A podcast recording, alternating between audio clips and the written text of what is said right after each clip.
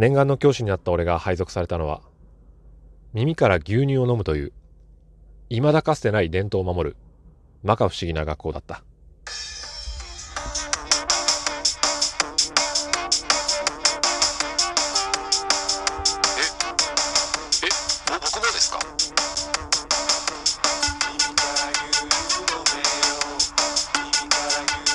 先生有村にはまだ早すぎますから牛乳は。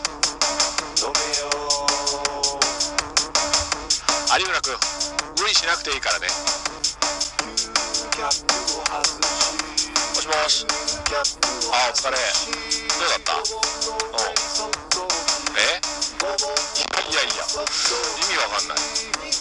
うちの学校さ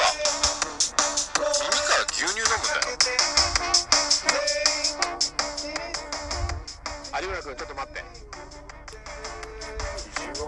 先生も一緒に飲むわ。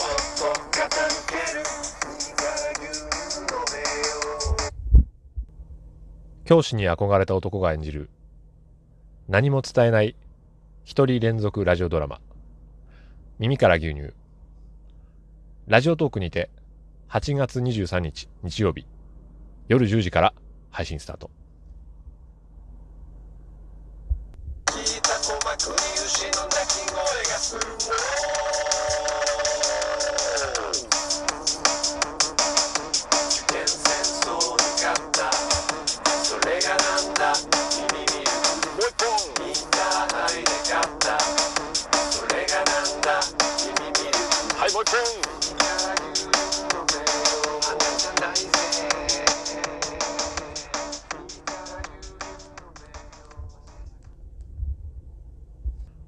何も得ることがない物語がきっとここにある。